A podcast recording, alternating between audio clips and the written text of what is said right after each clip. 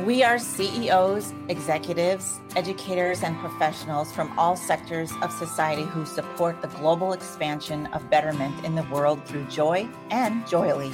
I'm your host, Sheryl Lynn, founder of the Chair of Joy Experience. Together, we have developed the World Council of Joy, and our council invites CEOs and innovators from impactful organizations to the JOYELY podcast. We showcase how generous, bold, and fully engaged they are in their work and what a culture of joy is to them. Good day, everyone. This is Sheryl Lynn with uh, Prosser is with us today, and I am in the JOYELY Live studio broadcast. And we are coming to you together today with another amazing show with CEOs who have lived it, breathed it, increased sales, who have increase productivity, who really know the ins and outs of what it is to be a CEO and how to do it joyfully. So I have a bunch of questions for Dan. We're going to get into that in just a minute. But before we do, Dan, if you could give a little bit about um, your background, the 13% and the secret sauce, I would really appreciate it. And then I've got so many questions for you on the other side. Welcome, Dan Prosser. Thank you. I'll uh, I'll move really fast. The uh, so I'm, I'm an entrepreneur, obviously. I've built three businesses. I've sold them. Uh, during the time that I sold them and I had to stay involved with my last business sale, uh, I, I received uh, the surveys of best place to work companies. And it was out of that those surveys that I began to uh, look at the different ways in which companies operated that became best places to work. And it was interesting when I went to a luncheon giving the awards, I looked at the guy next to me. I said, I don't think these people really know why they're best places to work, even though they were standing at the podium saying all these accolades for their companies. But it, so I wrote the book 13ers. Um, and I'll, I'll, just hold it up real quick. Uh, 13ers, uh, the subtitle is Why Only 13% of Companies Successfully Execute Their Strategy and How Yours Can Be One of Them. Uh, the, the secret sauce to it is that what was going on in these businesses was they were building connectedness. What they were what they were doing is they were building a relational value system within the organization. And it became clear to me in, in the work that I was doing, even extracurricular work that I was doing after selling my last two businesses, that uh, these companies were operating differently and they had a different kind of relationship with their people. But the majority of companies really have failed to understand that. Uh, there's been, you know, it's been hierarchical management uh, that dominates the culture and business typically, uh, or the from the perspective of the leader of the company or the bosses within the company. No, they know what is needed, and they don't. They don't ask people to participate in the creation of what it is that they want, which is to grow rapidly. And so uh, a lot of the people that I've worked with have had tremendous uh, increases, 60% in five months, uh, placement on the Inc. 5000, uh, fastest growing companies, and best places to work. So uh, teaching people how to create that connectedness through a strategy process, through a strategic process that uncovers the disconnectedness within an organization that causes companies to struggle and fail. And that's 87% of companies that, easy math, 87% of companies fail to execute their strategy every year. And that's, that's a problem. That's a, that's a pandemic, right? Uh, so it's been really an interesting process because it was out of the surveys that I got and the interviews I made with best place to work companies and non-best place to work companies, I discovered, hey, these companies are very different. They're not even close. And uh, some and these companies that are best places to work, they just they think they're having a good time that it's the fun in the business. It's not.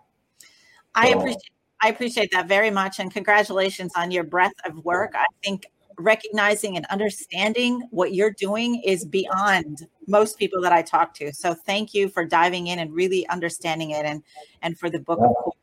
I am I'm curious out of a hundred people, let's say that you talk to, a hundred CEOs, how many I mean, I know that everyone wants to grow rapidly and they want this connectedness, but out of a hundred, would you say how many would you say actually invite this change, this rapid growth uh, scenario? How many actually are ready and willing to bring it in? Money aside, right? I know money is an issue, but what's the willingness for that? Well, that's really a good question because uh, I do run into that a lot, especially uh, people I communicate with on LinkedIn. On LinkedIn, for example, I get a lot. I, I offer my book free on on my LinkedIn account, and it's uh, I would say it's probably about eighty percent of people are not not cluing into the fact that they are the problem it all starts at the top. And it's not like they're bad people or they're, you know, if they're a problem. It's just they don't understand what it is that motivates employees in the in the workplace and how do you create a workplace that's not uh, transactional but it's relational and that is the key that is that is the secret sauce to a company you know and and the big thing and the really big thing is it has to do with the ceo uh, the big, the number one, uh, what I call the connection points in my book. The number one connection point is that CEOs don't allow everyone to contribute to the strategy of the organization. There's a lot of knowledge, there's a lot of talent within organizations. And unfortunately, it's not tapped into because what would it look like to a CEO who's built a business and then he's going to ask other people to to come in and, and talk about the company and what the company needs. So there's this knowing factor. There's this paradigm of knowing. And this is the way we do it around here. That really is what, what drives companies, uh, is, the, is the mindset of CEOs. So I like working with the CEO first, and then I like working with the team. And I love entrepreneurs because they're they're green, they haven't been, you know, spoiled in, in, in their mindset. And it it takes something, it takes vulnerability, you know, to uh, to really be willing and able to open yourself up to other people contributing. So I call that being contributable, which isn't really a term, but my, my I love that. I love that. I love that. I'm, I, I appreciate that you took a minute to, to kind of back up and say that 80% of the CEOs not necessarily aren't willing, but aren't, aren't hearing just yet. They're not aware that this is really their issue. It's something that they could bring in. My next question, um, Dan, is when you do come in, um, what is the because I talk a lot about neuroscience and how to actually develop a whole new language from you know, from what's not working to what is working, from yeah. what's broken to joyful. How long does it take to get into the psyche? And I know I'm asking blanket terms, but generally speaking, using your strategy, how long is it before some you start to see a like ah like a light bulb moment? Okay, so if you like the neuro aspect, you're going to like my answer. Okay, so within organizations, there's what is called a hidden context. Okay, that's a term. You can Google it, I'm sure it'll come up. But there's this hidden conversation that runs throughout conversation, throughout organizations, any organization. Every human being has this hidden context. It's a conversation that runs in the background. And instead of having a, calling it a mindset, which it is, and, and neurologically, what we're looking at is a conversation that undermines and sabotages performance because it's limiting and it's negative. And it looks like a conversation people uh, derive from the actions and the attitudes and the mindsets of the leadership. And so people say, you know, we can't make a difference around here. We can't make a difference uh, with the people that that are employing us. And so when I the first thing I do when I go in, and this is this is where I think many people who do advisory uh, are not uh, they're, they're, failing to uh, to take this one step, and it's finding out what is the behavior of the people within the organization that causes them to not fulfill on what is important to, to the organization. And it's this behavior that when people are confronted by it and can see it in themselves, they begin to see this conversation. So, for example, uh, when I started looking at this, um, it was because I had this conversation. You know, I was I sold my business. I was going out and talking to people about what I wanted to do. And I remember walking down the street after a meeting in downtown Houston, and I heard myself say, No one wants what I have to offer. I said it to myself in my head. I said, and the light bulb went off. Holy cow. What if no what if I had the attitude that nobody wants what I have to offer? I wouldn't pick up the phone, I wouldn't go meet people. It's limiting. And it's what actually undermines and sabotages people within organizations. So you've got to get that addressed in the beginning and you have to create a new place to stand.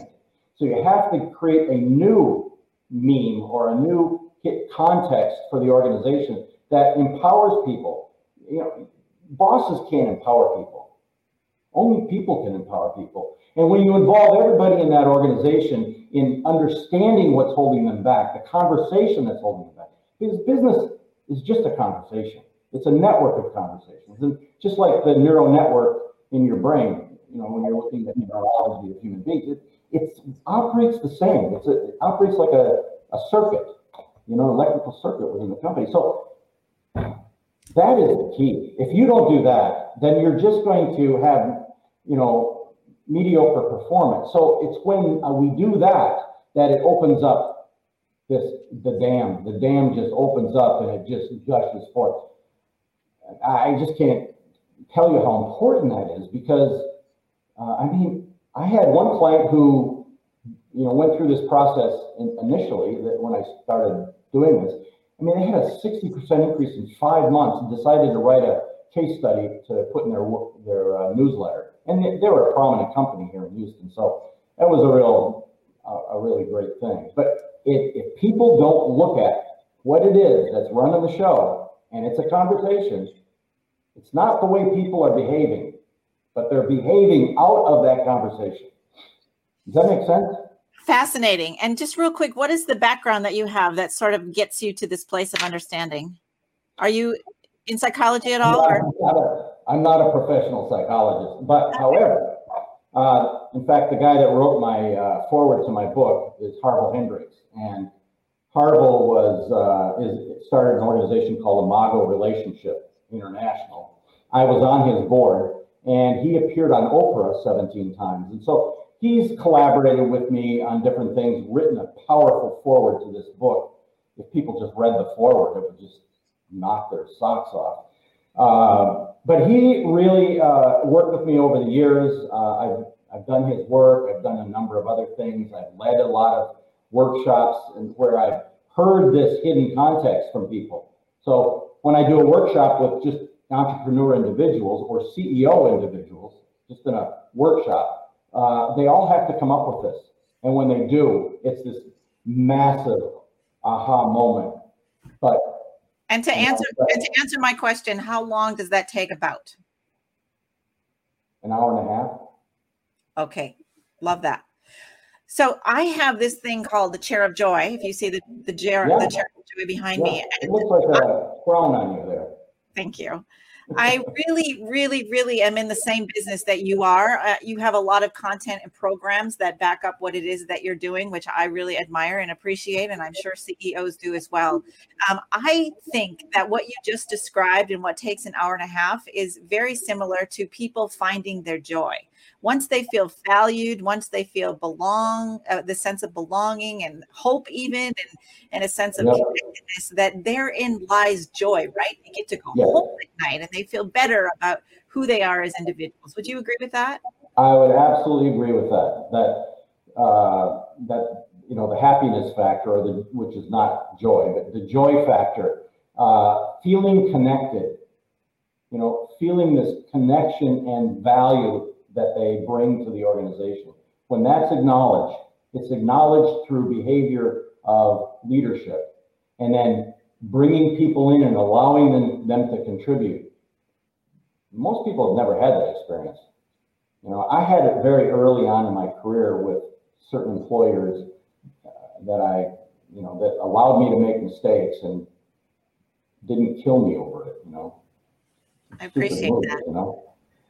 So, real quick, I would love to talk to you on the other side of giving you this very short uh, cheer of joy experience that I take. I take my, uh, for those of you that are listening for the first time, I just got back off of the West Coast tour. I went to Malibu, Irvine, Las Vegas, Las Vegas, mm-hmm. uh, Denver, and South Dakota, Sioux Falls, South Dakota. And I interviewed CEOs from all different types of organizations and just a plethora of amazing people. And I even had a young lady that was um, coming out of her homelessness and into getting a whole set of teeth by Dr. Jay Grossman. And she told her whole story about joy. It was just, it's been fascinating to listen to people's stories when it comes to what gives them joy and what creates more joy for the world. So, do you mind if I take you through that experience real quickly? Say again. I'm sorry.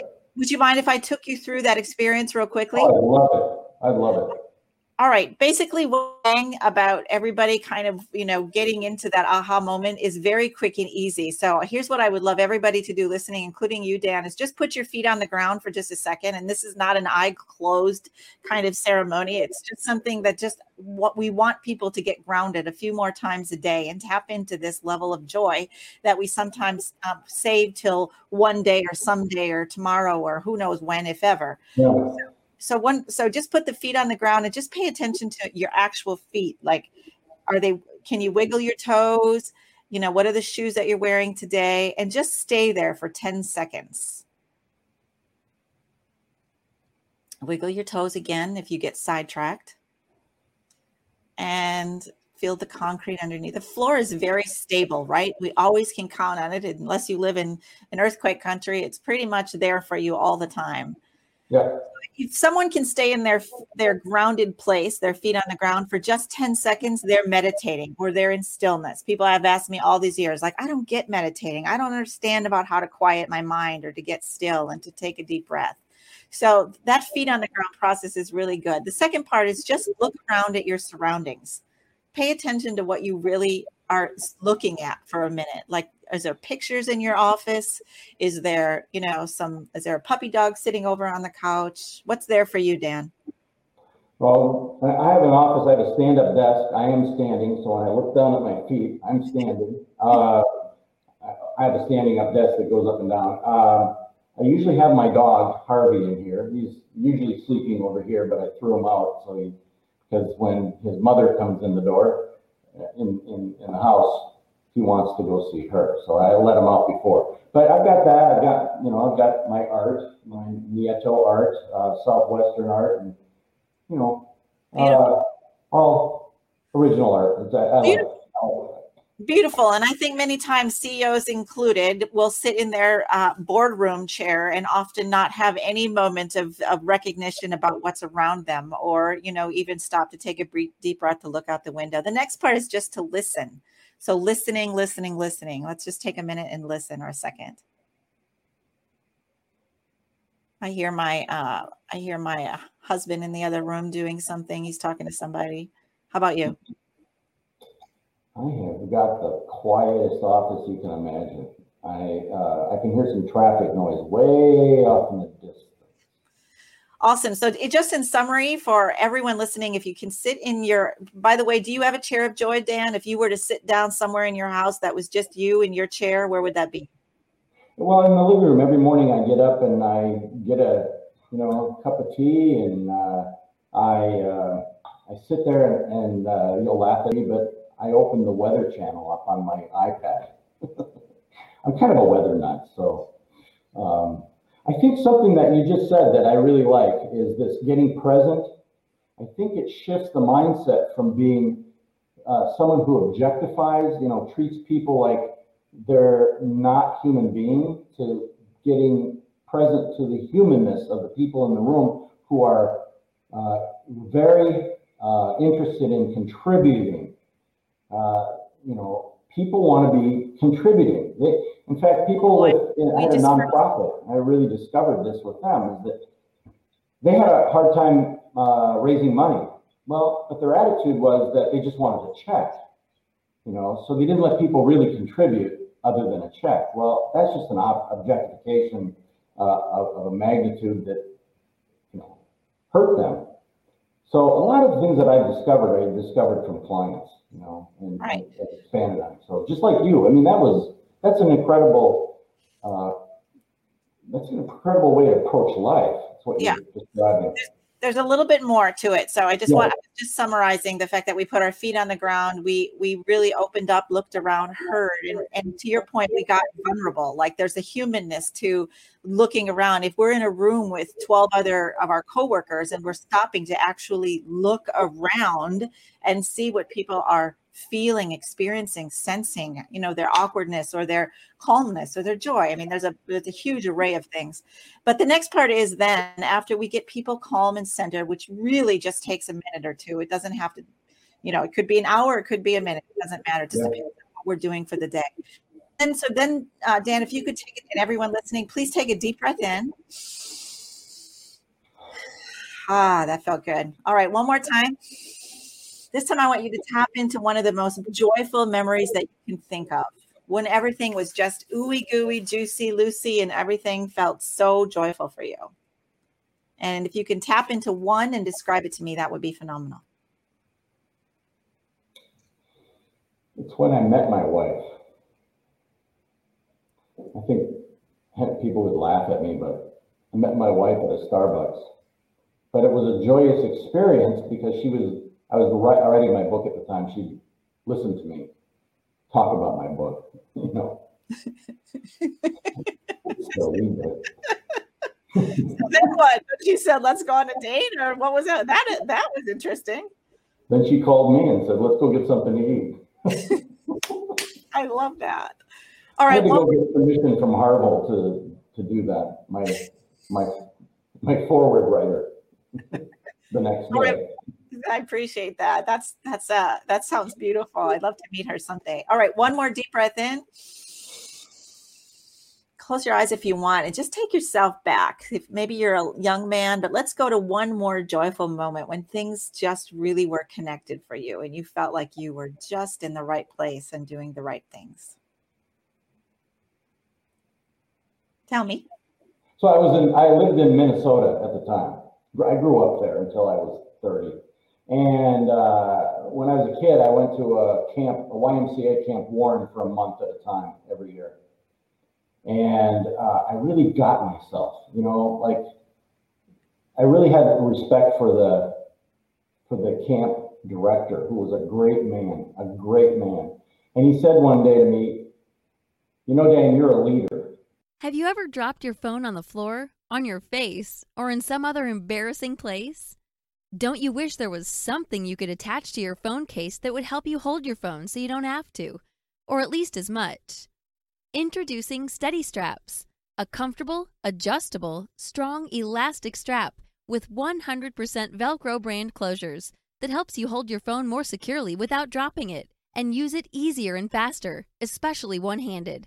It's the only smartphone grip accessory without adhesives, and it's 100% wireless charging ready without having to remove or adjust it first.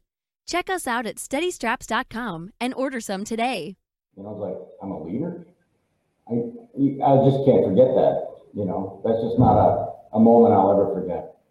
That's beautiful. Thank you for sharing that. And um, is that camp still around? I'm curious.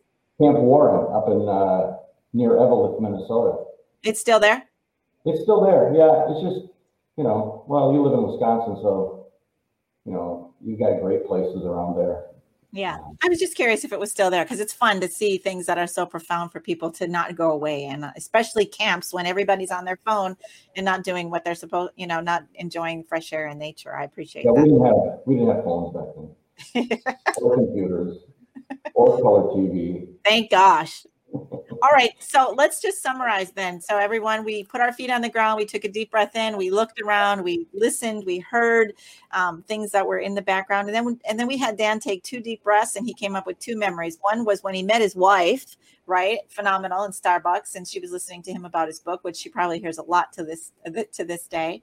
And then, secondly, being up in Camp Warren um, and just having a moment where someone acknowledged leadership. So if you could just let those two memories kind of go from your head to your toe. Just let that vibration of joy increase all by itself without doing anything except, you know, tapping into two memories that are, by the way, free. This doesn't cost anything. Um, our bank of memories is always there. And then, to, if you could give me one word to describe both of those uh, memories, what would what would the one word, the essence of those two memories be, Dan? Um, well, it's more than one word, but it's just it's getting yourself, getting who you are, and that that's the key. It's like when you do my work, first thing we have to do is you have to get who you are for other people, and who I was for other people as a leader, and who I was, who I am for my wife. You know who she is for me. So, I love that. Can we call that self awareness? Huh? Can we call that self awareness, or do you have another word? I like that. Yeah, it's, it, it is a self awareness, and um, that's one word hyphenated. okay, I appreciate that. All right, we are going on an adventure, you and me, and this is where I really want to tap into your expertise based on building on what we just did, and then also um, your understanding of you think that what I'm getting is that self aware is for you. When you are self aware, you're joyful, and joyful is being self aware. Would you agree? I would agree. So here we are on an airplane, you and me, and uh, we're getting off the ramp in LaGuardia, and there's um, a couple thousand CEOs down there, and they do not understand this whole thing that we've been talking about this self awareness, how this brings you joy ultimately, and how you, as a CEO, once you become self aware, um, can really have a more profitable company, more productive. What would you say to all those CEOs about this topic of being self aware? Well, I would say to them that if if uh, if they could be more vulnerable to their people, be open and vulnerable, and self-aware again. Okay, so it it takes a self-awareness. It takes being understanding who you are for other people and the impact that you have on them, so that you can create a culture of, uh, of people who are cooperative, co-creative uh, in their business um, and collaborative. So you want people who want to contribute and want to participate with you, and it's uh, it's in that process that you build the company that you really really want. It's it's not in what you do better, because you know what you say and what you do in and of itself is insufficient to make a difference in the world. It's who you are for other people, and and that's the thing that's missing: is connectedness with people. And that means you can't objectify people. You have to create that relational value system. And then you can have people who are more effective because they love being there. You are so passionate about that. I can feel I can feel you like like how many doors do we have to knock on for people to hear us like right what do we have to do and why is it that you're so passionate and, and wanting to do this for the for for not only ceos but i just I know the ripple effect, the teams, the families, the you know the communities that are affected by your work. Why, mm-hmm. Who are you, and why are you so passionate about this, Dan? Why am I so passionate? Is uh, in my companies we practice this, and it wasn't. It was after I sold the companies and I started running into employees. They said to me, you know, working in the com- in this company, in your company, was the best experience I ever had in business. So I had to look back then and say well, what was it that they experienced that was so valuable to them? And it was really that connectedness, it was the relationship. It wasn't treating people like employees, it was treating people like these people are stakeholders. You know, they've got something at stake too. You know, it's not just a paycheck. It's really something that they uh, that they need to be able to enjoy. And if I'm if I'm in the way, they're not going to enjoy it. So I saw I want other people to have that. You know, I, I'm curious. I'm curious what what ignited you to move out of the way?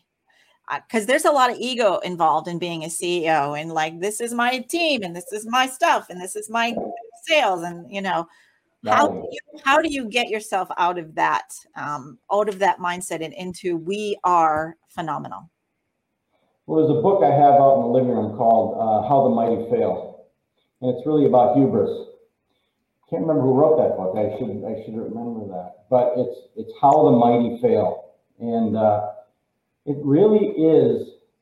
It's really hubris that really contributes that. And I know uh, at one time I wasn't quite uh, that savvy about things, and I remember getting upset with employees and some two employees. One was a consultant and one was an employee, and I was mad and I threw a pencil against the wall. And uh, I shortly after that, I talked to my dad, who was an amazing entrepreneur, amazing guy, and uh, he said, "Well, what are you doing that for? I mean, what's what's going on with you that you would do that?" And I had, to, I mean, I remembered it vividly to this day, who it was, where it was. I can picture it, and it stayed with me. And I said, I'm not going to be that person. That's that doesn't work, and uh, it doesn't make people love to be in my presence, and it doesn't make people love to, you know, love to work with me. And uh, it's a collaboration. It has to be collaborative. It has to be co-created. You know, there has to be cooperation. Those are the three elements of an organization that really performs well. And you've got to find a way to get that done. And so finding out what's in the way first is, is the first ingredient. If you don't do that, if you don't do your mindset work, people aren't going to get who they are. And they're not going to feel like they're part of it. So well, that's um that's there's a lot of wisdom in there. And uh, my next question is about your legacy. If and I feel like you've already said it, but if you could, you know, have one or two sentences be left about you, uh, one day, what might that be? Well, I'm, I probably will never retire because I'm having too much fun. Uh, my legacy would be the, the, people who I've touched and who have been uh, contributed to by me and who have contributed to me and have been allowed to contribute to me. I mean, I have really good friends, and I think the reason I have really good friends is because I'm a really good friend, and I, what you see is what you get. You know, I don't pull. You know, I just sometimes that probably doesn't work in my favor, but I think it, you know, gives people angst uh, who are close to me. But uh, they, you know, they know, you know, what you see is what you get. And I tell it straight. And if I get a CEO in front of me who's acting like a, you know, the south end of a horse going north, uh, then uh, I'm I don't hold back. And I, I think that my legacy would be I tell the truth about things, about what's really so. I love that. That's a good answer. That's a really good answer. I love that. I love doing Are you a grandpa?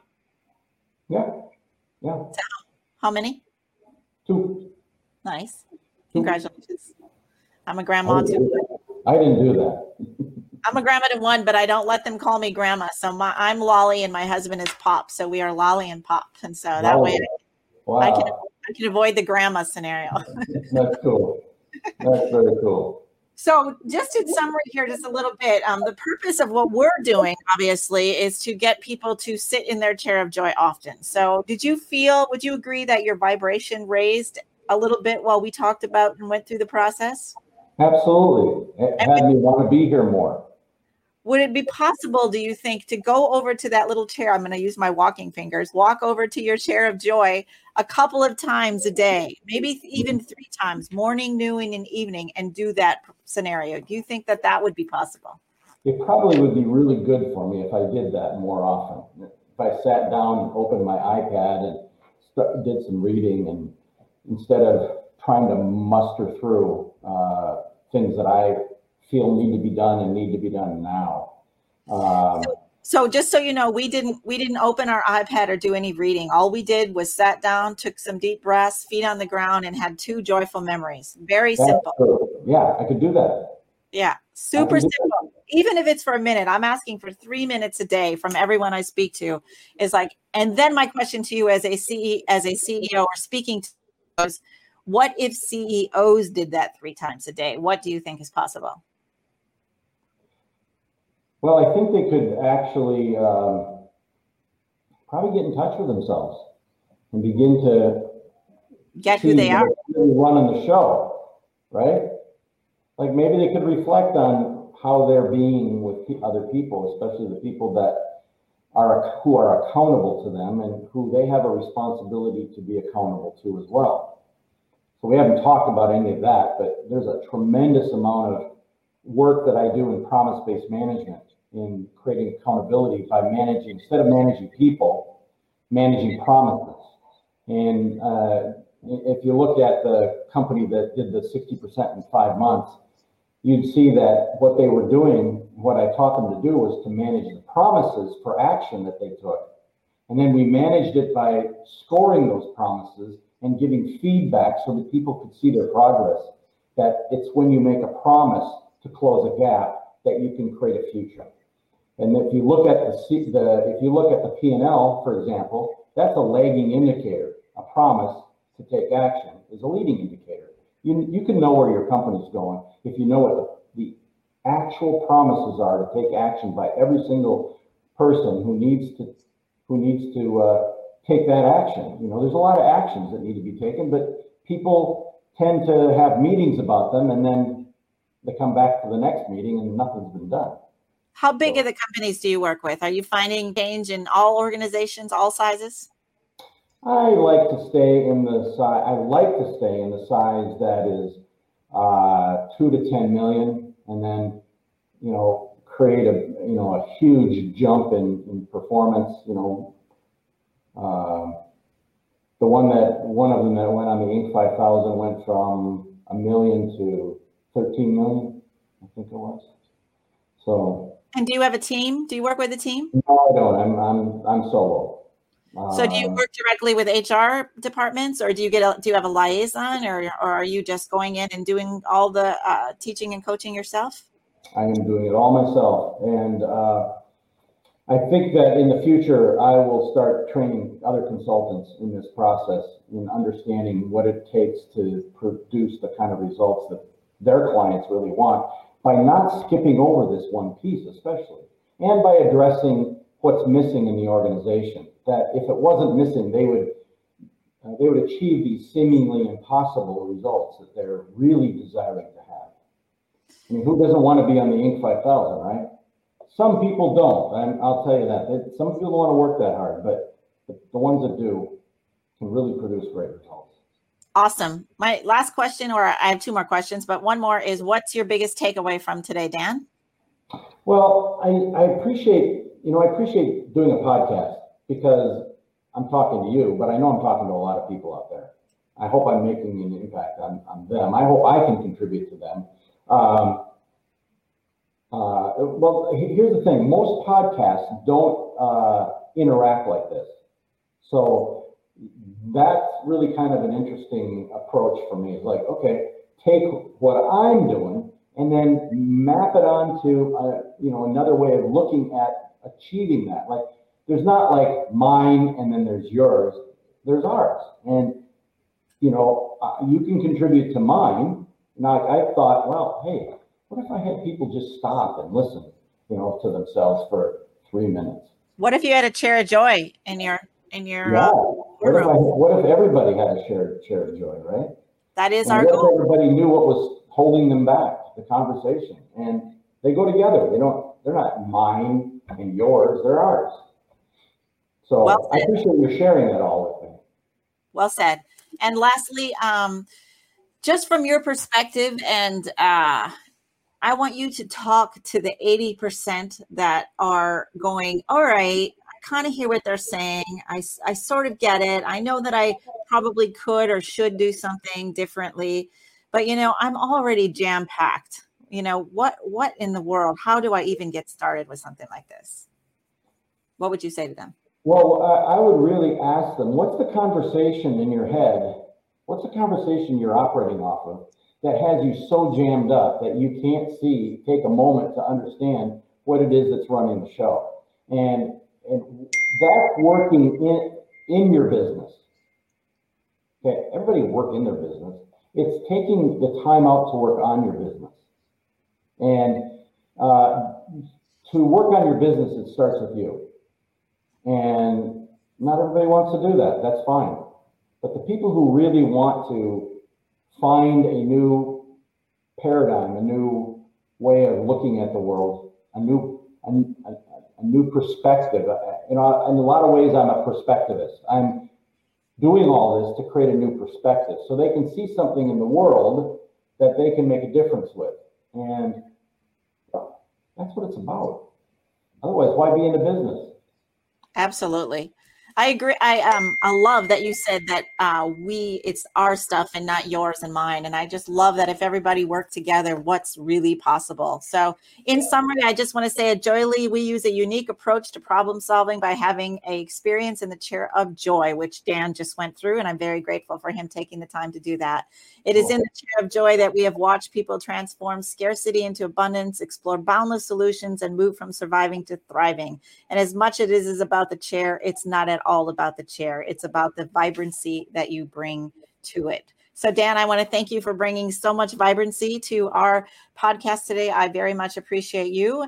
And um, please stick around and uh, we'll talk about some details here. But thank you for being here. I really appreciate it. Absolutely. Thank you very much. It's fun. This show has been produced by Market Domination LLC. To discover how you can have your own show completely done for you and turn it into a real published book and become the authority in your marketplace, go to www.marketdominationllc.com slash podcast offer.